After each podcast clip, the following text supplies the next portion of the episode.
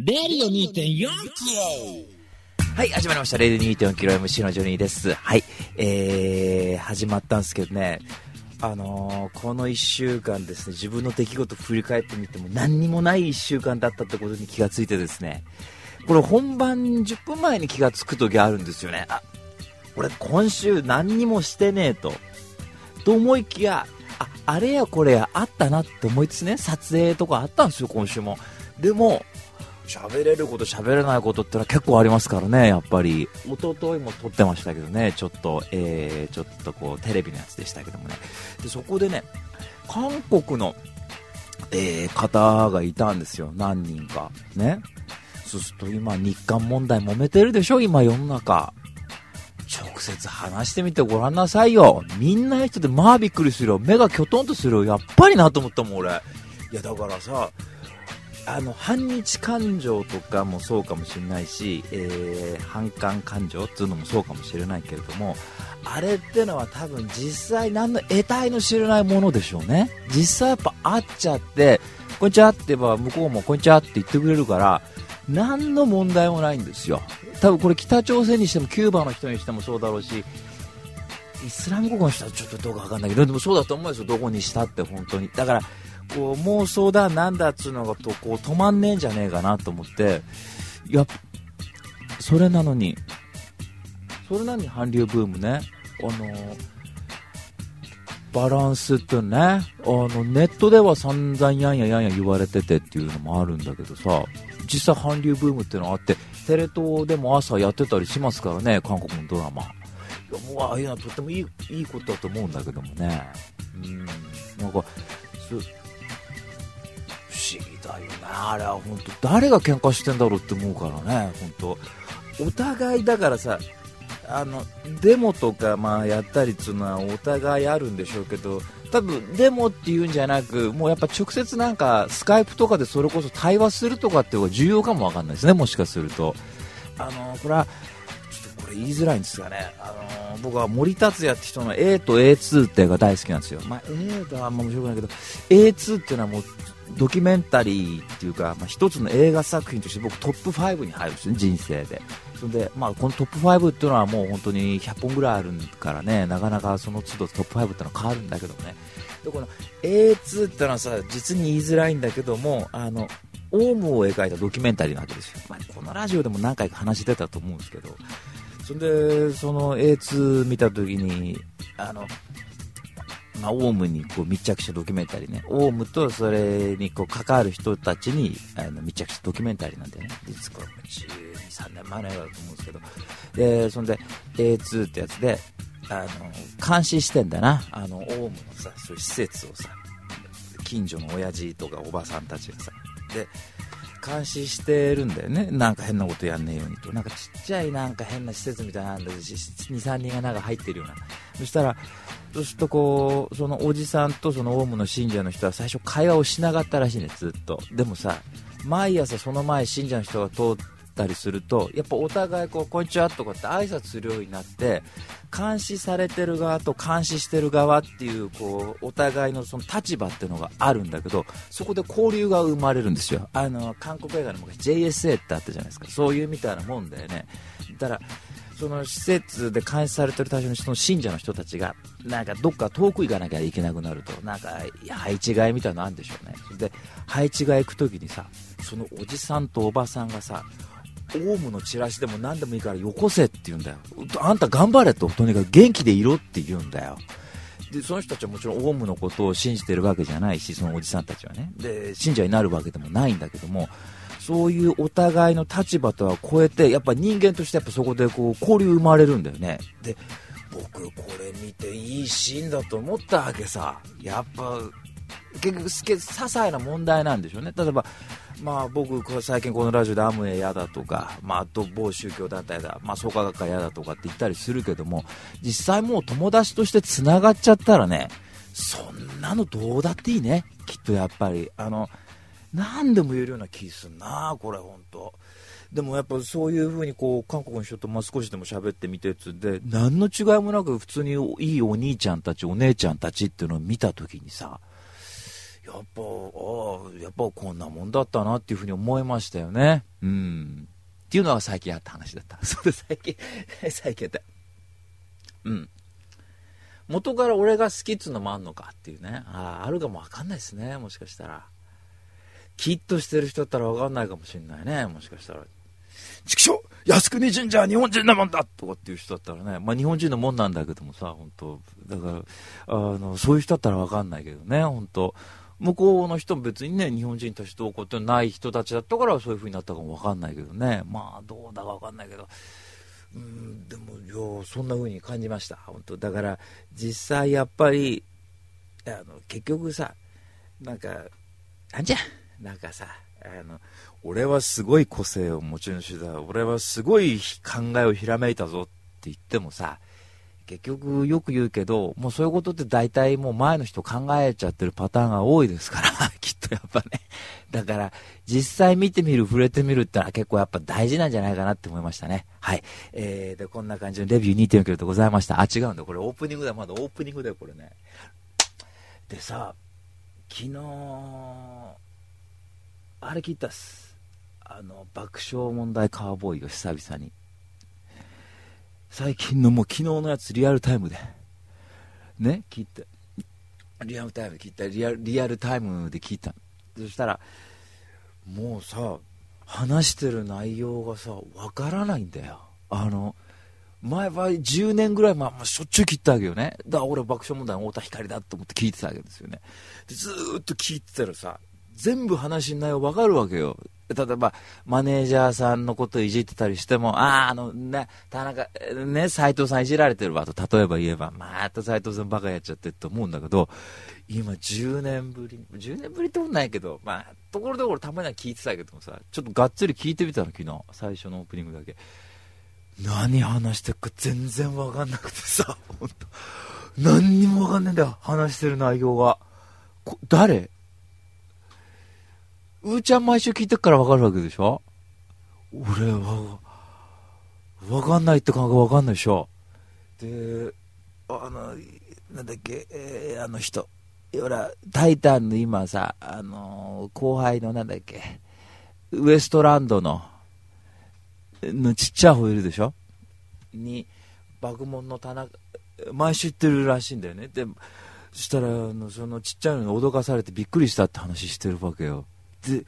俺、あの、ウエストランドのちっちゃい人と、は、ツイッターなんかフォローしたらフォロー返してくれたと思うんだけど、だから、ツイッター上じゃ繋がれるんだけど、別に、直接繋がりないから別にツイッター上だけでね、たまにタイムライン流れてきたりとかするぐらいだと思うけど、で、その人の話してるんだけどさ、一瞬わかんねえんだよ、誰の話してっか。うわっと思って、で、ああ、そうか、やっぱラジオってこういう親密なものだったなと思ってさ、なんか聞いててね、当時は全部ネタ分かったのにね、一つも分かんなくなるなんて思いもしなかった。だってさ、聞かないようにしてるんだもの、人の放送ってあえて。僕最近何の放送聞いてるって言ったら自分の放送一番よく聞いてますからね、ほんと。で、これ、俺で聞いてる感じするでしょ？終わっちゃう、あ、アニスパとかね。あのー、でもさ、なんつうか、アニスパさんとかそれこそ声優さんラジオって、まあ、きっかりしてるっていう印象あるんですよね。まあ、喋る内にしてもっていう、こうさ。で、割とこう、毒舌って言っても、こう、まあ、その範囲内じゃない。やっぱりこうさ、あのーだから、アムエバカ野郎とか、創価学会昆虫賞とかってそういうの言ったりしないでしょ？で、そういうのがこう、まあ、ソフトなものだから、自分とこう、被んないんだよ、こう、ポジションとしてね。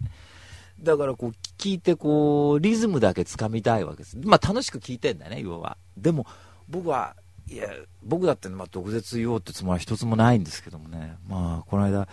えー、ずいぶん前の放送をやった時に、あのー違う、俺はそんなつもりなかったんだって、あの、ちょっと僕がいじった話があって、その、聞いた彼が謝ってくれたって話、そうで2ヶ月ぐらい前にあったけどね、俺それ聞いて、それ聞いて俺逆に謝ったぐらいよ、本当いや、じゃあ、あれネタだから、あの、バカ野郎って言っても本当の意味でバカ野郎って言ってないんだよ。いや、俺の方こそ逆にごめんとかって話あったけど、で、そういう感じでやってっからさ、こう、毒舌みたいな人の放送って聞かないんだよ。影響されたくないから。でさ最近でもそれでも聞いてみようって思って聞いたんだけどさ、全然ね、いやでも、なんで、何聞いたかっていうとさ、やっぱ、聞いてて、最近、まあ、ピーちゃんとね、番組始めたでしょ。それでもさ、R30 にしてもそうだし、これにしてもそうなんだけど、これ別にディスるとかって意味じゃなく、あ、P 入るだろうな、あそこ多分行っちゃったから入るだろうなって思うとこで入ってないんですよね。で、入ってない、いや、いいの、これ入ってないんだよ。入ってないのいいのね。で、そう、いいね。いや、まずいない。何もないの。まずいなくて、ピー、ピー入れるとかね、入るとかあるけど、何にもないわけよ。で、別にそれはそれでいいんですよね。で、面白いと思って聞いてるわけですよ、それをさ。で、あ、ここで、R30 にしてもそうだけど、あ、ここ入るかなと思うところで入ってなかったりとか都合ともあるわけさ。でさ、そうするとさ、いや、俺結構言いたい放題だなって思ったんだよ。あのだからあの、そのピーちゃんのやつなんかはそのまま入ってないんですよ。あだからね、さっき言った、まあ、こちらの編集大変になるから、あんにゃろ、こんにゃろっていうとこが入ってないんでね。で、まあ、自分で言ったことだから、あの、別にそれは構わない。俺が怒られたり、干される分には別にそれはそれでそれなりの覚悟持って言ってるからさ。あそしたら、なんか怒られたら、いや、すいません、そういうつもりはなかったですと。いや、でも僕は嫌いなのは本当だけど、傷つけちゃったんだったらごめんなさいとは言うとは思うんだけどね。あの、もうそういうふうに文句言うから僕はやっぱり嫌いなんだって言ったりとすると思うんだけどもね。まあ、言えるかどうかわかんないけど、まあまあ、それはそれで怒られたらもうしょうがないっていうふうに思ってんだけど、そうするとさ、普通のその地上波に乗る放送を聞いてると、すんごい柔らかいもんに聞こえるね。本当になんか、俺、え、言い回しとかさ、で、いや、特にね、いや、そういう風にやれって言うんだったらできますからね。本当うん。じゃあやれよって。いや、じゃあやれ。今日から？今日から、今日はいいんじゃない？来週から。じゃ、これピーというのも一つの文化なんだね、ほんと。いや、で、そんで、聞いててもさ、俺この間ね、あのリンクとか貼りますからって言ったでしょ？ピーちゃんとのやつ。とても貼れないですよ。貼ったらね、本当に俺怒られる。聞いてて面白いんだけどね、でも、貼ってみようか。貼ってからだね、要は。あ、違う。赤裸々なトークだから、やっぱり。うん。あれでも聞いてもらいたいけどね、本当対談形式でね。でも、俺ってやっぱ複雑な性格してんなと思ったのがさ、あの、この間ね、友達のちょっとライブ行ったんですよ。で、そのバンド、まあ、かっこよくて、で、それまあ見てたんだけど、で、そしたら、そこ割とさ、この間、あの、映画の会って言ったでしょ？で、映画の会で、こう、じゃーって入ってた時に、その、いる男子が、全部20人ぐらいいて、半分男子、半分女子ぐらいだったんですけどね、まあ、女子可愛い子ばっかだったけど、で、そしたら男子がさ、みんな黒縁眼鏡かけて、みんなボーダーシャツ着てたんだよ。ね。で、1号、2号がたくさんいるって思ったわけ、それでね。で、みんなで映画の話してるわけよ。やれ、こだあるがどうだなんだと。で、聞いて、いや、大したもんだなと思って、やっぱ詳しい人たくさんいるなと思って。そんで、その人たち見てたわけ。だから本当にボーダーのシャツがそんだけもう揃うとさ、当然ボーダーの柄もいろいろあるわけですよね。緑もあり、赤もあって、青もあると。で、みんな黒縁眼鏡かけて、本当なんか刑務所みたいに見えるんだよ。なんか、あと昔のテレビのカラーバーみたいに見えるんだけどさ、ダーッといて。そんで、それ見てた時にさ、1号2号たくさんいるなと思って、で、この間友達にライブ行った時も、ガチャこんちゃって言ったら、また黒縁眼鏡上げてみんな防弾のシャツ着てるんですよ。で、こういう男子は割とそういうサブカル男子というかそういうカルチャー男子っていうのはみんな防弾のシャツ着るんだね、必ず。で、30過ぎ、アラサーぐらいの。で、みんな眼鏡かけて帽子かぶって、で、必ず顎ひげ生やしてるんですよ。で、これがもうスタイルだからね。だから、あの、本当日本人の顔それしかねえんじゃねえかと思うぐらいなもんですよ。ね。いや、これ褒めてんだよ。おしゃれだって意味でね。あの、ゾゾタウンって感じになるから。それで、それ見ててさ、俺が言ったわけ？でも俺は結局、こういうね、わかりやすいインテリに、が落ち着くんだって言ったわけ。そのライブ行った時にね。やっぱりなんか話してると、もう、いや、今週のジャンプ読んだんだけどもって言っただけでもうインテリの会話になってると、ちゃんとそれは。で、聞いててとっても気持ちよくて、で、その間一緒に入って写真撮ってもらったんだよ、そのインテリメンズと一緒にね、イェイっつって写真撮ってもらって。それでさ、なんかもうそのたジャンプの話してるだけでも、本当岩波文庫の話してるみたいに聞こえるし、あと、なんていうか、こう、タモリクラブの、なんか電車の会のゲストに来たみたいな感じですごい気持ちいいって言ったんだね。で、これ褒めてんだよね、全部俺、これはね。でさ、俺は褒めてるって言いつつもさ、まあ、なんだかんだみんな30分ぐらいでわちゃわちゃしてて、で、帰り際さ、その、インテリメンツがみんな帰るって言うんだよ。あ、俺とちょっとこの後飲み行くんだけど、ジョニーどうするって言われて、いや、俺ちょっともうそろそろ帰るんで、つって言って。でもどうせあれでしょ？飲み行くって言ってもあんたたちインテリどうせこの後神保町行ったりして岩波文庫の新刊買うとかって言い出すんだろ？って俺は言うんだよ。ね。今夜の9時から神保町なんか誰行くかよって言われたんでね。いやいやいや、わかる。あんたたちメガネかけてる連中はどこ行くって言ったら必ず神保町行って岩波文庫絶対買ってるんで、俺そういう統計取ってあるんだっていうわけよ。俺これさ、言うとこで言ったら殺されるんじゃないかなって思ったって振り返ってみてさ、それ俺もう言ってやったんだって顔して、ニコニコ顔で言ってんだよ、俺。で、そういう時にさ、こっちさんなり、うーちゃん入れやさ、何言ってんだよってこと言ってくれて、こう、一応ボケになるじゃない。誰も言わないでそれニコニコ顔で言ってさ、しょうがないあんたたちインテリはよ。いつもそんで、なんかあれだろって言ってこう、週刊新潮じゃねえ、なんだっけ、あの、サブカルの雑誌あんじゃん、俺。ユリイカとか読んでんだよな、毎日。わかるわかるってこう言ってさ、俺ってこの好きっていうことを伝えるときに、なんでこんな屈折した愛情を向こうに伝えるのかなって思ったら、なんか、俺って結構めんどくせえ性格してんなって思いましたよね、帰りなんか。気をつけた方がいいって思ったんだけど。でもさ、その帰りだよ。これね、1号2号に喋ったら、あと大ちゃんに言ったらね、いや、うーちゃんとこいつさんも行っあの、言ってくれたんですよ。ほれ見ろって言ってくれたんだけど、だからちょちょちょいくらね、あんつも、だからジョニコさんにいろいろね、社会進歩の話とかだよ。マンデーの話とかだよ。メモリーっていうのはパソコンにとって重要なもんですよって、だから教えてきたんだよって言われたんだけど、その帰りさ、あの、純ちゃん飲み行こうよって言われて、あの、うこうこって、俺おごってあげるって言われて、全悪いなって、もう僕、なんて言ったって飲みに行くって言っても、おごってもらうほどうまい酒ないと思ってるからね。僕は本当お酒しか飲まないし、なんつって言って、今日車だからちょっとコーラしか飲まないけどって嘘ついてさ、行ったんだよ。で、飲み行った先でさ、そのね、男の子いて、で、あと女の子2人だったんで、で、その3人で行ったんだけど、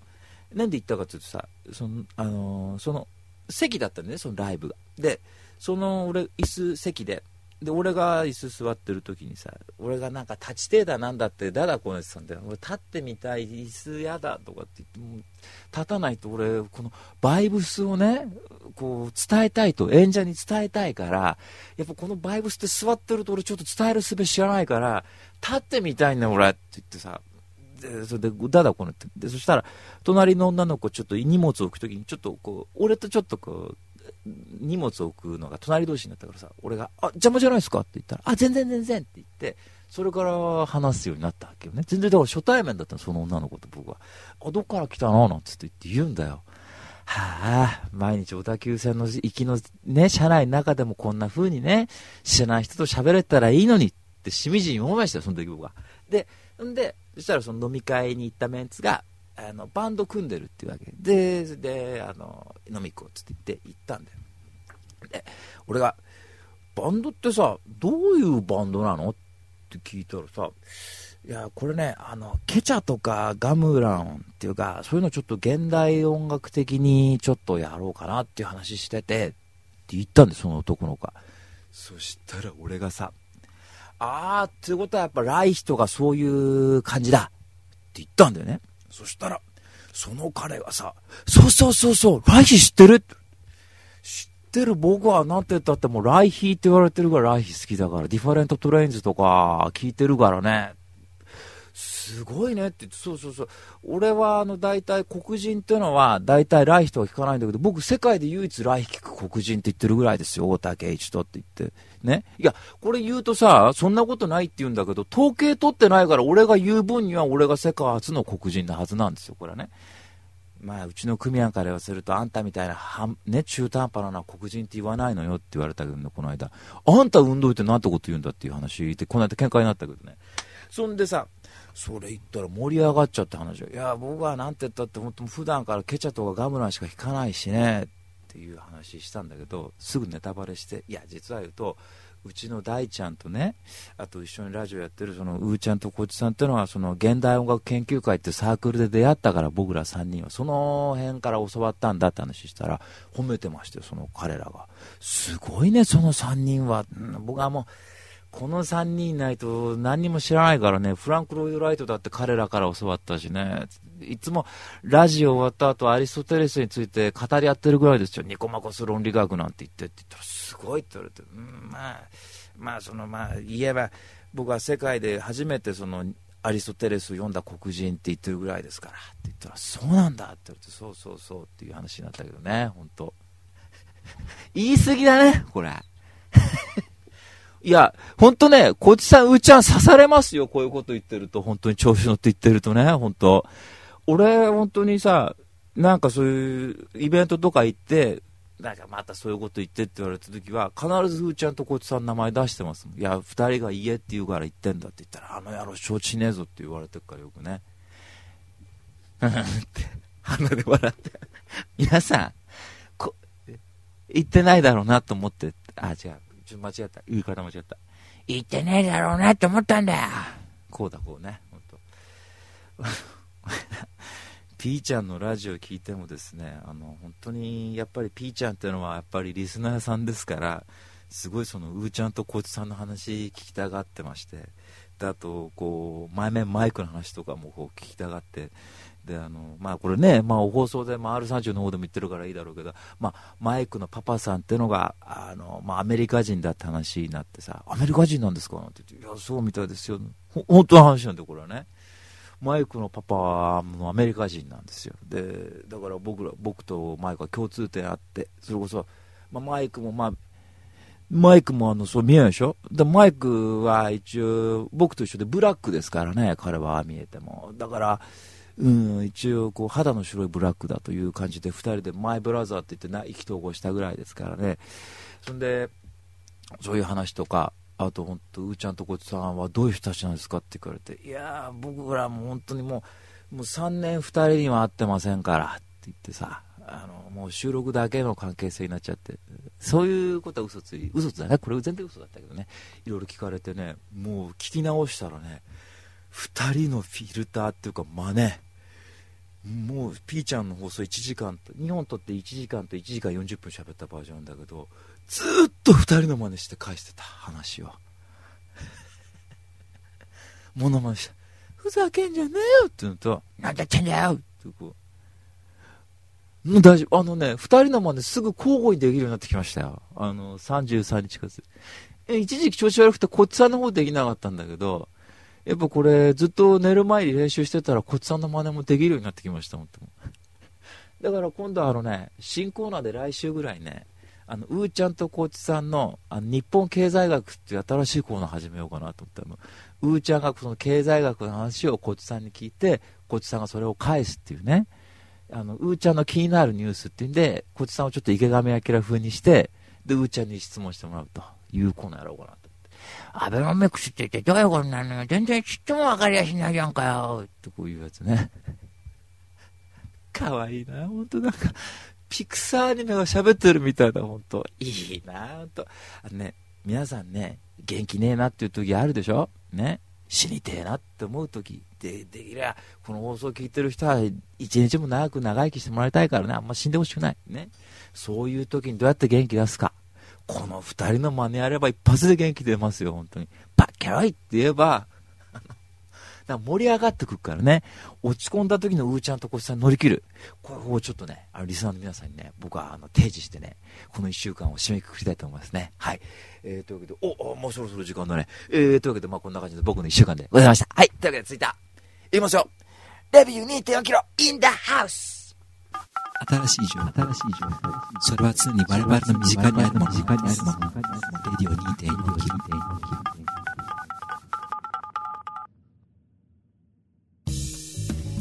はい、えー、というわけで、レビュー2.4キロですけどもね、はい、えー、あのー、この間ですね、ちょっと、うちはとこつさんに、ちょっと、いや、本当に、毎回なんか、本当にグダグダになって申し訳ないって今、本当謝ってました、本当に。頭丸めますって言ったんだけどね、うん。もう丸まってんじゃんって言われたね、うん。普通にしてって丸まってるって言われてるわけやんかよって言ってこう、そんな可愛いこと言うなよってちっちゃい体して本当にねサラダキノコみたいなこうおかっぱ頭で本当リボンなんかつけちゃってこの野郎もほっぺたつぶってギューってパーンと出してボヨーンとしたいなっていう感じですね。はい。えー、というわけでレビューに行っておけるんですけどもね。今日の1冊目。いいですよこの今日の1冊目。は久々に漫画ですね。あちなみに今日ね本3冊です。あのー、最近はですねあの映画に詳しい人たちに出会って自分の映画の知識なんて本当にちっぽけなもんだと思ったらやっぱり俺本に帰ると思って本ばっかり読んでおります。はい、えー、というわけでそんな感じでですね最近は本が続いておりまして今日もレビューは本なんですけども今日の一冊目はこれです漫画ですね。はい、えー、原作が堀田由美さんで、えー、漫画が小畑武さんで梅沢ゆかりさん監修で光の語インダハウスです。はい来ましたね光の語といえばね。ジャンプを代表するもう超大人気漫画。あのデスノートの、ね、絵描いてらっしゃった小畑さんが、えー、まあ、絵描いて堀田さんが原作ですけども僕これ当時連載で読んでましたよ本当。てつもない絵うまい人出てきたなと思ったぐらいです本当に、えー、その前後にはですねラッキーマンが載ってた時代だったと思うのでさすがにその後読み比べるとですね 全然違うものだったんじゃないかっていう気がしますけども。で読んでいやーと思ってさで当時も大好きだったんだよね読んでだから当時連載で僕まだジャンパーだった頃ねあのジャンパーでアッパーパーだった頃ですからあのジャンプが世界の全てだった頃っていうのがあったんですよね僕も。で、まあ、読んでちょうど多分ワンピースとかと被るのかな。連載の終盤がね多分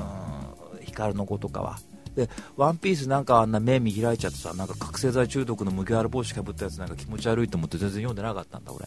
そんで、あのー、これ読んでて当時も面白いなと思ってて。で最近あのですねあのー、高橋留美子さん読んでんですよ。で高橋留美子さんっていうのはやっぱり僕はねちょっとあんま言いたくないんだけどもちょっとこれちょっと世間のね漫画表にちょっと一石を投じるっていう意味で言いますがね僕は足立みる足立光と高橋留美子っていう人もぶん殴りたいんですよね本当に。何だったらもっとぶっ殺してっていうぐらい嫌いではまんないんですよ高橋留美子さんって。読んでて辛くなっちゃって。で高橋留美子さんの作が明るいんだけどその前にも言ったかな多分うるせえやつらとかの時にも話したんだけど明るい作風ではまんないとさ読んでるとどんどんどんどん落ち込んで死にたくなるんだよ、なんか読んでると。で、人間失格よりも辛いんだよ、高橋留美子読むっていうのは。で、参ったなと思って、それで、今読んでんだけども、あの、なかなかちょっとさ、図書館で返してくんないんだ。その、高橋留美子さんの漫画ね、別に漫画だからすぐ読めるからすぐ返しゃいいんだろうけど、なかなか返してくんないからちょっと止まっちゃってて、じゃこの間どうしようかなと思って、じゃあ光の子ちょっと久々に、あの、デスノート読みたいから、読み直したいから、ちょっとその前光の語ちょっと単行本で読んでみっかと思って読んだんですけどね。これやっぱさ、空前の囲碁ブーム巻き起こしたわけでしょ？これで。囲碁なんてもう廃れてた文化がまたこれで復活したって言われるぐらいでしょ？これや、読むとさ、囲碁やりたくなるわね、そりゃ。だって、その辺のコンビニで買ってきて別にポンポンポンポンお空みたいなやつ刺せばいいわけでしょ？下手したらさ、牛乳瓶の底黒く塗って、なんかそれなりに数用意すればできるわけですよね、囲碁なんてね。これ面白いわ、読むと。で、すごいのが、囲碁のルールってこれ全23巻だけど、最後まで読んでも囲碁のルール全然わかんないのに、それでも読んでて面白いからね、これ。で、まあ、お話はさ、光っていう男の子がおじいちゃんの家行って、その蔵があって、そこの蔵の、えー、蔵の中にあった囲碁盤を見てさ、で、その囲碁盤に触れたら藤原の才っていう、その、囲碁にその、囲碁盤に宿ってた幽霊がその光に取り付いて、で、その藤原の際っていうのは本因坊周作っていうすごくもう歴史に残る囲碁の強い人だったと、実、本当は。で、昔は本因坊周作についてたんだけども、本因坊周作が若くして亡くなって、それでその囲碁の情熱を捨てきれないで、まだ成仏しきれずに光につくっていう、まあお話なんだけど、この藤原の際っていうのがさ、まあ幽霊なんだけど、すっごい表情豊かで可愛らしいんだよ、本当に光につくんだよ。で、光は全然囲碁なんか知らないのね。囲碁なんかめんどくさいよ、俺って最初言ってんだけどさ、サイがさ、光る私が囲碁打ちたいとかっていう、こう、可愛らしい二頭身のキャラになったり、囲碁差し出すといきなり、とてつもない、もう、女と見ごまうような、見違えるような、なんつう間違えるような、とてつもないその美形の美しい表情を見せたりするんだよ。だからね、あの、ちゃんと書かれた馬宿みたいです。ヒズルとこの天使の。ちゃんと書かれた、綺麗に書かれた馬宿みたい。あの、小畑武がヒズテン書けばもっといい漫画だったのにって思うんだけどね。まあ、ヒズテンってのは私とうーちゃん、こんなに文化が合わない逆者と、逆者しか共有できない僕らなのに、あと、逆者と津軽しか共有できない僕らなのに、アラビアン・ロレンス、ね。この3つ以外は大体、よかったな、うーちゃんあれなって言うと、うーちゃん、よかねえよ、もう暗くてよって言うでしょ。で、うーちゃんが、いや、あれよかったしねって言うと、くだらねえ少女漫画みてえで、なんだって？なんかまた氷の聖人みたいに出てきちゃってさ、なんだってんだよ？ってこういつも喧嘩してる二人ですけどね。だから4つぐらいしか僕ら話し合うのないんで。あ、あと王様レストランと古畑任三郎もあったね。だから6つぐらいしかないんだけど。その中7つ目としてヒズルとこの天使っていうのはもう僕とうーちゃん、とりあえず喧嘩したら、でもうーちゃん、とりあえず俺たちヒズテンがあるじゃないって言うと、おーヒズテンって言ってハグする、ハグし合うぐらいだよね、本当に。で、そんなヒズテン大好きな僕らですけどね。で、もう、それを思い出した。本当になんか表情が豊かっていう点で言えば。でさ、漫画って楽しいね。こう、まあ、実写でも何でも表情豊かなキャラクターって好きだけどさ、さっき言ったようにこう、二頭身になったり、急に二枚目になったりと、この落差ね。で、やっぱ落差支えるにはやっぱこの画力が必要でしょうけど、小畑さんやっぱそのセンスすごくあるよ。デスノートとかまあ読んでる人ならまあ、あ、なるほどって思うだろうし、まあ、光の子も大ヒット作だからまあ知ってる人多いと思うんですけどね。いやー、でもね、あのー、本当面白くて、もう興奮して読んでたんですよ。また泣けるしね、登場人物がもうとみんなすがすがしいですよ。本当気持ちがいい読んでて、その、みんなその囲碁への情熱ってのをすごくその、もう秘めてる人たちばっか出てくるから、なんかそういう奴らが切磋琢磨する姿ってとっても気持ちいいですね。あの、のだめカンタービレもそういうとこあるのかもわかんないですね。あの、僕はこれドラマ版しか見てないけどさ、僕あのだめのドラマ版しか見てない時に、まあ、原作読んでるうーちゃんに言ったんですよ。いや、うーちゃんね、僕はのだめってのはもう性善説だから好きだねって言ったら、うーちゃんが、めんどくちゃい話すんじゃねえよってこう言われたけどさ、なんでまた難しいこと言ってくれちゃってって言われたけど、いや、あれは音楽みんな愛してる人しか出てこないから好きだよってこう、まあ、意地悪な人も中には出てくるんでしょうけど、それでもさ、みんなやっぱオーケストラっていうものでこう合致してこう、わってみんな作り上げるぞってなるわけじゃない。ああいうのいいんだ。僕ね、あの、吉本隆明さんが昔漫才のコンビ見てた、なんか漫才の批評してた時に言ってたけど、言ったらしいけど、あ仲いいの見てんだって言ってたらしいんだ。僕、それわかる。わかるね。あの、喧嘩とかしてんの見たくないんだよ。あの、喧嘩するにしてもさ、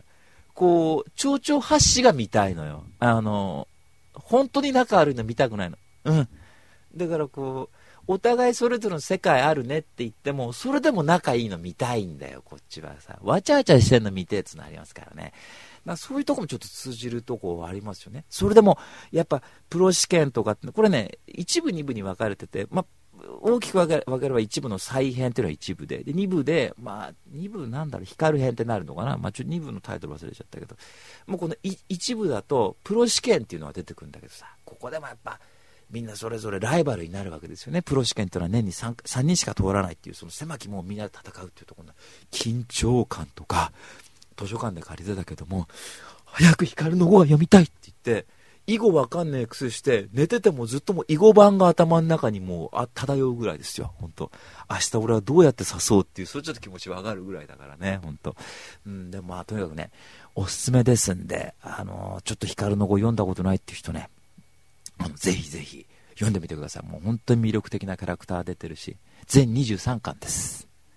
まあ読みやすいですよ。うん。あの、囲碁のルールわかんなくても、途中で囲碁っていうのはこういうルールですっていう、なんかほら、漫画ってさ、連載の時には載らない、こう、ちょっとしたこう、ミニなんつうの、こう、あんじゃん。単行本だけのこう、おまけが。それでいくら囲碁のルール説明されても、興味ねえって言って読み飛ばすぐらいですから。あの、囲碁のルールなんか一つもわかんなくても絶対楽しめますから、この漫画絶対おすすめですんでね、えー、ぜひぜひ、えー、床屋さんとかにもたくさん置いてあると思うんで、あそういうとこで読んでみるのもいいんじゃないかなと思いますね。はい。なんで美容室ってのは漫画置いてないんですかね？うん。もう僕、美容室行ったことないけども、まあ、とにかく、えー、おすすめですんで、ぜひぜひ読んでみてください。はい。えー、というわけで今日の一冊目はですね、えー、原作堀田恵美さん、漫画が小畑武さん、梅沢ゆかりさん監修で、光の語でした。はい、えー、で、続いて2冊目なんですがね、えー、今日の2冊目はこちらですね。はい、えー、またこれわけわかんない本ですよ。えー、最初に言っておくとですね、頭おかしくなった人の本ですね。はい。えー、で、今日の2冊目はですね、アントナン・アルトーさんで、バンゴッホですね。はい。えー、で、このアルトーさんって人はですね、なんか劇作家だか俳優さんとかやって、あの、サバカル・ジャンヌってあったでしょ。フランス映画のさ、あの、サイレント映画の名作で、これ見てないで映画語られちゃったら困るって言われるやつね。うるせえな、そんなんばっかじゃないかと思うけどさ。で、そんで、それとかにも出た人らしいんで。で、なんか、割とこの番号法ってのは有名でって言って、いつか読みたいなと思ったんだけど、で、最近ようやく読み出したんですけどね、読み終わったんですけど、そしたらこの番号法っていうのはさ、このアルトーさんって人はまあ劇作家で、まあ、フランスでも人気あった人だったらしいんだけども、なんか昔からちょっとその、ちっちゃい頃になんか結構大きい病気あったらしくて。で、それからちょっとその妄想に取り憑かれるようになったらしいね、ちっちゃい頃に。で、30だか40歳ぐらいでそれがもう、いよいよもうちょっとシャレにならないとこになって、アイルランド旅行してる時に発狂しちゃうんだよ。うわーね。ドグラマグラってなったんだね。で、なって、病院に入院して、そこの病院から出た後に書かれた本なんだよね。で、アルトさん自分がそう自分がこう書いたんだけど。でしたらアルトーさんが、うん、番号法っていうそのゴッホいますよね。あの耳たぶ切り落としたね。でその番号法の批評をするんだけどそこに自分を重ね合わせてんだ。やっぱ発狂したっていうところでさ。で割とその批評の本としてすごい人気ある本らしいんでそのフランスの批評文学界を代表する一冊だって言われてるらしくて。で読んだでしょ。そしたら最初読んだらさ、パッと読んだら、ね、あの、番号法についてって、まあ、こう書いてあって、そしたら、ね、いろいろこう、いろいろ書いてたんだけど、最初に書いてあったら、胎児、生まれたばかりのね、番号法についてみんないろいろ言うが、生まれたばかりの胎児をね、平気で、その食らい尽くすような、そういう狂った世の中に比べたら、番号法なんて大したことないんだみたいなことを書いてあるわけよ。生まれたばかりに胎児を食す文化の世の中に比べたらって書いてあるんだよ。そんなこと書いてあるわけ。そんな文化ねえじゃんってこっち思うじゃない。どうしたアルトって思うんだけど、それからアルトが番号法はいかにしてこう頭おかしいと社会で言われてるが、そんなことはないみたいなことをこう書いてあるんだけど、ちっともはまらないんだよ。もうその表現がオーバーで。だから、象徴主義とかっていうとこにも通じんのかなもしかすると。だから、ボードレールとかもし、そうかもしんないけどさ、悪の花、俺の悪の花がいかにどうなりとかって書くでしょいちいちオーバーなんだよって思うじゃん、こっち。象徴主義の連中の文学ってさ、これむちゃくちゃまとめるけど、一個のトマトがありますじゃないじゃないシュールレアリズムとかって。なぜトマトはあるのかとかさ、トマトの中身はその、熟れた人間のような血肉をしているとかさ、いや、トマトだよって言うじゃん、俺たち。いや、普通にトマトだよ、そりゃっていう感じするんじゃない？そんなことはない。あれはトマトであればトマトではないとかさ、どうしちゃったんだよってこう、思っちゃうから、一つもハマんなかったんだよね。で、でもその、アルトーさんって人がやっぱその託したかったんでしょうね。ゴッホって人にやっぱその発狂した人の気持ちとかっていうものをさ、こんなもうアルトーについてのボロクソの批評ないと思うけどね。うん。で、もうさっき美術手帳読んでやったらさ、話全然変わるんですが、俺、去年の8月号読んでんだよ、今。そしたら、印象派のレッスンって言って、印象派の特集なんだよ。で、印象派ってすごく人気あるけど、やっぱ最初やった時は全然誰にも見向きもされなくてってこう書いてあって。で、まあ、ゴッホって人も印象派だけど、でもゴッホってのは割と印象派が評価されてた時代に作品発表しだしたらしいんだけどさ、ゴッホって死ぬ前の2年、死ぬ前の2年間作品発表したらしいんだよね。だから死ぬ2年前に作品発表しだして、で、ゴッホっていうと、すごく貧乏で作品が評価されなくて、作品が評価されたのは死後っていうイメージだけど、そうじゃないんだって、本当は。実際も印象派の評価はあったから、ゴッホっても一部ではそれなりに評価されてたらしいんだよ。確かに生前売れた絵は1枚しかなかったらしいんだけど、多分書いてあったのが、ゴッホが耳たぶとは切り落とさずに自殺とかしなきゃ、もうちょっと我慢すれば多分ゴッホってそんな不幸な人生じゃなかったんじゃないかって書いてあったんだよ。で、やっぱその、ゴッホの成人で、もう、絵のために自分は命を捧げたっていう一生っていうのは、後から付け加えられたイメージなんじゃないかって書いてあったんだよね。で、僕ね、こういう批評というか分析大好きですね。やっぱ、成人ってものをこう地に下ろすんだよね、きっと。だからそうすると、まあ、ゴッホ、まあ、確かにエキセントリックな人だったのは認めるけども、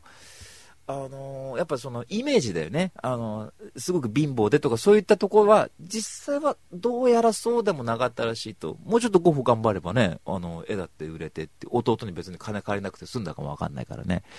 いうとこあったりとかするとさ、やっぱそのバンゴッホっていう人に対しても、ごめんなさい、これ、アルトーさんから話離れちゃったけどね、まあ僕この本はまんなかったってことで、まあ、読むのなかなか手こずるよってことを言いたいんだけど、アルトさんのこの一冊に対してはね。だから、そのゴッホって人に対してもいろんなやっぱ評価があるとかさ、例えばその社会的にこういう風に評価されてなかったけども、実際はいや、一部じゃやっぱり認めた人いただろうっていうとかさ、やっぱその見方によって全然変わるんだなっていうところは面白かったですよね、本当に。うん、なんか、このゴッホさんのその美術手帳の今話になると、この、その対比っていうのはやっぱこのアルトーさんのその託した気持ちっていうところのやっぱ対比にも僕個人の中になってくるわけで、そういったとこ面白かったですね。やっぱ読み比べっていう点じゃね、本当。えー、でもまあね、どうなんでしょうね。まあ象徴主義良くないって言ったけども、僕はその、ユイスマン、ユイスマンだよね、の坂島とかさ、それこそオスカー・ワイルドも象徴主義の文学入れてよければ、ドリアン・グレーとかサロメとかそれこそ大好きですから、まあ、ものにもよるっていうとこなんでしょうけどもね、まあ、ちょっとアルトさんのこの一冊ね、えー、まあ、ちょっとアルトさんの評価から離れちゃいましたけども、ちょっとなかなか手こずるとこあると思うんですけど、でもね、唯一利点はね、結構この本薄いんですよ。あの、200ページぐらいで終わるし、確かバンゴッホっていうその作品も、批評の作品もね、80ページぐらいで終わるんで、まあ、それだけ読んでみてもいいと思うので、あのまあ、ここから例えば、アルトーさん読んだら、まあ、下手したら全然ちょっと違うかもしれないけど、シュールレアリズムについて知りたいとかってなったら、それこそブルトンのなんだ、象徴主義宣言とか読んでみるのもいいでしょうし、えー、もしかしたらその当時のっていうところで言えば、ジャンコクトーとか読んでみるのもいいかもしれませんから、まあ、そういったところのきっかけになる一冊かもわかんないですね。番号法っていう人に対してのね、そういうものもあるでしょうからね。え、まあそういった意味でちょっとまあ、その歴史的な価値としてちょっと読んでみるのもちょっといいんじゃないかなというふうに思いますね。はい。えー、というわけで今日の一冊目はですね、アントナン・アルトーさんで番号法でした。で、はい、えー、続いて3冊目ですね。えー、で、今日の3冊目はですね、これですね、えー、クシュシュトフ・ケシェロフスキーと、えー、クシュシュトーフ・ペシェビッチで美しき運命の傷跡ですね。えーと、この2人はですね、ポーランドの人ですね。で、ケセロフスキーってのは皆さんご存知なの、デカローグとかさ、あのトリコロール撮った映画監督です。ええ。で、ケシェロフスキーって人が、まあ、亡くなってね、96年に亡くなるんだよ。トリコロール赤っていうダサく撮って最後死にますけどね。で、そしたら、その、ケジェロフスキーってやっぱヨーロッパなり、まあ、映画通の中じゃ結構人気あった人で、で、その人が、えー、生前残してた、えー、シナリオがあるんだよ。で、それはダンテの新曲をもとにさ、あの、またイラス、えー、シナリオ化したもので。で、その煉獄編とか地獄編とかいろいろあるじゃない？で、その中の一冊を、えー、映画化したやつなんで、美しき運命の傷跡ってあってさ。で、それのシナリオ版です、これは。はい。えー、で、美しき運命の傷跡ってのは、僕は映画見てないですけど、でもケシェロフスキーは大好きで、デカローグ見てないですけどね、まあ他の映画は割と大体見たんですよ。で、まあ年代ごと追ってってね、で、えー、一番最初が僕、アマ、傷跡って映画見て、なんかあんま面白くなくて、で、その後のアマチュアっていう作品で、まあハマるんだよ。で、ケシェロフスキーっていう人はさ、あの、ポーランドの監督さんじゃない？で、その当時、ケシェロフスキーが映画取り出したの70年代後半で、そうするとまだ連帯とかっていうのかな、まだこう社会主義の国だったんですよ、ポーランドは。そうすると、やっぱ映画の検閲ってものがあるんだよね。そうするとやっぱ映画ボロボロにされちゃうんだ。下手したら自分の作った映画が別の映画のフィルムにこう使われたりとかする状況だったと。でも、そういう検閲する側に映画監督っていうのはそこからお金出してもらわなきゃいけないんだよね、やっぱり。で、そうするとそういうの困ってケシェロフスキー途中でポーランド出てくんだけど、だからタルコフスキーとかと一緒ですよね、その当時のソ連、ロシアからまあ抜けて映画撮ってっていうさ。で、まあ、大体言われるのが悲しいけども、あの、そういう抑圧された時の方が映画良かったって言われたりするからね。やっぱりあの、自由になって撮る。ね、なんか、自由に撮れりゃいいだろうと思いきや、やっぱソラリスとかにもしてもそうだろうし、えー、それこそもしかしたら鏡とかストーカーっていうのももしかしたらそれにいた当時の映画かな、タルコフスキーで言えば、パワーあったじゃないか、ノスタルジアよりもそういう方が良かったんじゃないかって言われたりするだろうけどもね。まあまあまあ、いろいろ評価はあるでしょうけど。で、ケシュロフスキーのこの本さ、たまたま図書館行って見つけたんだよ。美しく運命の傷となんか聞いたことあるなと思って、パッと手に取ったらケシュロフスキーだったと。で、読んだんですけど、やっぱり僕、ケシェロフスキー大好きですね。久々に読んで。で、これお話がですね、三姉妹が主人公なんですよ。で、その三姉妹のお父さんってのが昔ちっちゃい頃、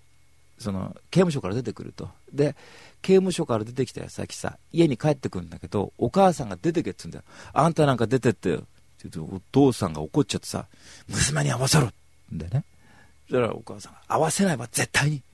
あんたなんかに誰が会わせるってって言うのよって言ったら、お父さん、バカ野郎ってこう、はった倒しちゃうんだよ、お母さんをね。バンって言ってさ、そしたら、お父さんがさ、発狂して、うわーってなって、そのまま窓ガラスからさ、ね、いつももうレビューに言ってるけど、テーマ発狂ね。今週の発狂する人って言いたいぐらいですよ。いなかったら僕発狂するんだから、うわーってなって、そのそのね、マンションから飛び降りて自殺しちゃうんだよ。ブーっつって言って。で、それを娘3人が見てて、で、それから22年 ,2 年経ってね、で、その傷跡を残したまんまその3人が成長するわけよ。で、そしたら、長女は結婚してんだけど、旦那さんの浮気で悩み。で、次女は恋人がいないっていう状況に悩み、悩みというか、まあ、あって。で、三女は、その、友達のお父さんの大学教授と浮気してるんだよ。で、なかなかその3人がそれぞれ問題抱えてて、次女なんか誰もあんま心開かないみたいな感じっぽいんだよね。で、まあ、この3人が、それそれぞれの問題と直面するっていうお話なんだけどさ、これやっぱ、ほとんどシナリオ形式だから小説の体になってないんだよね。あの、こう、とがきっていうかさ、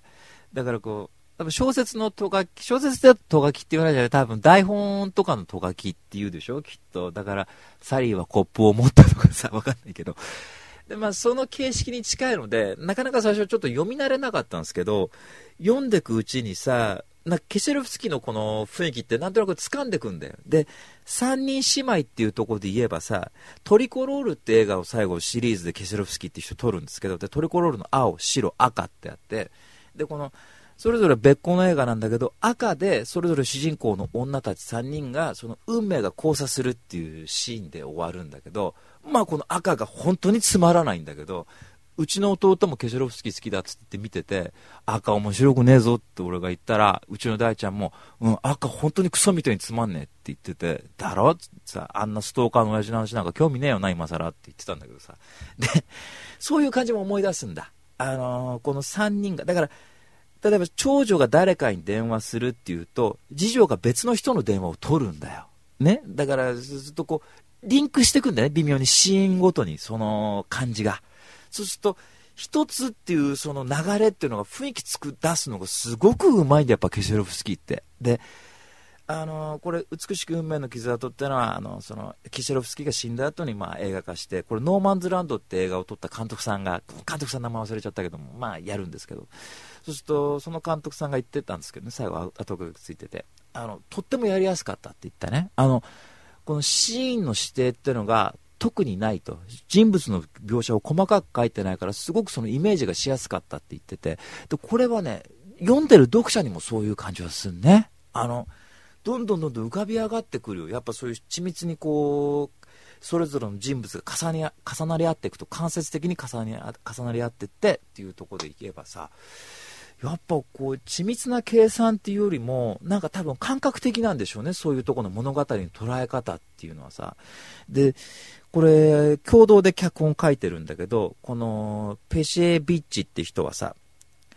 ポーランドで言えば多分これペシビッチって言わないね。ペシビッチとかっていうね多分ね。言えない日本語で言えない発音で言うだろうけど。この人弁護士だった人だったらしくてさ。だから弁護士だからリズメでってことはないけども割とどっかその感覚的なところにどっかもしかすると微妙にその論理的なものが入ってきてるのかなっていうこう感じもなんとなくする。うん、これいや今、ペシビッチがそういえば弁護士だったからなってことで思い出して付け足してるだけなんですけど、もしかしたらそういうとこあるんじゃないかなっていう感じもしますよね、その感覚にプラスっていうところで言えばね。まあ、あのこれですね、えー、まあ、ちょっと補足の情報なんですが、なかなかちょっと、えーアマゾンで見たら、もうこれも先週のあの、ドゥーガル・ディクソンと一緒で、なんか今もう再販されてないらしくて、あの、本がすごく高いんですよね。だから、あの、定価よりも全然2倍ぐらい値段が高くなっちゃってるんで、なかなか読む機会ないと思うんですけど、まあ映画にもなってますから、ちょっとスタヤさんで映画だけ見てみるっていうのもちょっと手じゃないかなって思いますけどね。え、ちなみにですね、あの、とってもいい本で気に入ったんですけど、ただちょっと本のレイアウトのケチつけるとですね、またこれ本のレイアウトがちょっと良くないですね、はっきり言えば。おしゃれなんですよ。もう表紙からしておしゃれなんだよ。で、ちょっと怪しいなって思ったんだけどさ、本あるでしょ？で、字が横字で書いてあるんだよ。で、横字面で書いてあって、で、文章は白で囲ってあるんだよね。で、その周りをさ、黒くなんかデザインされたものでこう覆ってんだよ。で、その黒の上にさ、月が書いてあるんだ。で、そうするとその月が欠けたり満ちたりしてパラパラ漫画みたいになってんだよ。それいらねえんだよ、俺本当にさ。黙って縦書きで書いてくんねえかなと思って。なんかおしゃれなとこってちょっと僕気に入りませんでしたね。本当にね。うん、ちょっとデザインが前に出過ぎたんじゃないかっていう気がするんですけどね。本当ね。それはまあね。まあ、王様のブランチみたいな女の子、そうすると、可愛いって言ってこう手に取りやすいでしょうから、まあよかったのかもわかんないけど、でも言っとき、言っときたい。バランスがあるから。だってさ、可愛いって言って、ケセロフスキーの映画見たら、あの男の子がいきなりタクシー運転手をこう石で殴り殺して死刑になるとかって映画見なきゃいけなくなるんだよ、そうすると。可愛くないんだ、ケセロフスキーの映画なんか別に。ポップっていうか、おしゃれな雰囲気あるけどね、こう、落ち着いた感じの。かわいい、クレープこの後食べに行こうっていう女の子見たら、バーカっていうような感じよ、本当映画青年がボーダーの服着て、囚人服みたいな服着て、みんな一生懸命見てるような監督だからね、本当まあでもとにかく、えー、まあ、トリコロールとかいろいろケシロフスキーの映画おすすめたくさんありますから、ちょっとこれの一冊をした後にね、そっちもちょっと見てみてほしいですね。はい。えー、というわけで今日の3冊目はですね、クシュシュトフ・ケチェロフスキーと、えー、クシュシュトフ・ペシェビッチで、美しき運命の傷跡でした。というわけで、以上、レビュー2.4キロでした。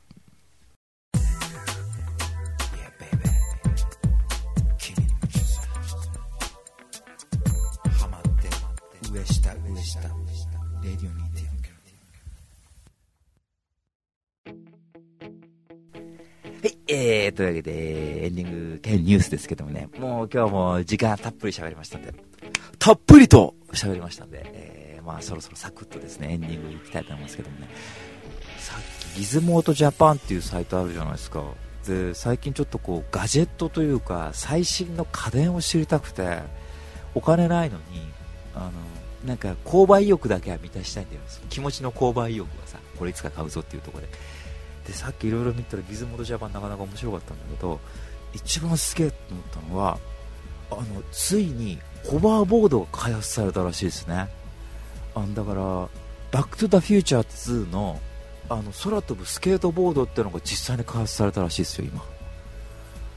実際空飛ぶんだって。でもまだ開発段階だからこのボード自体が40キロの重さがあるのと1回の充電で5分ぐらいしか飛べないんだって。で飛べないっていうこととあと音がでかいっていう。ブイーンって音するんだけどさ。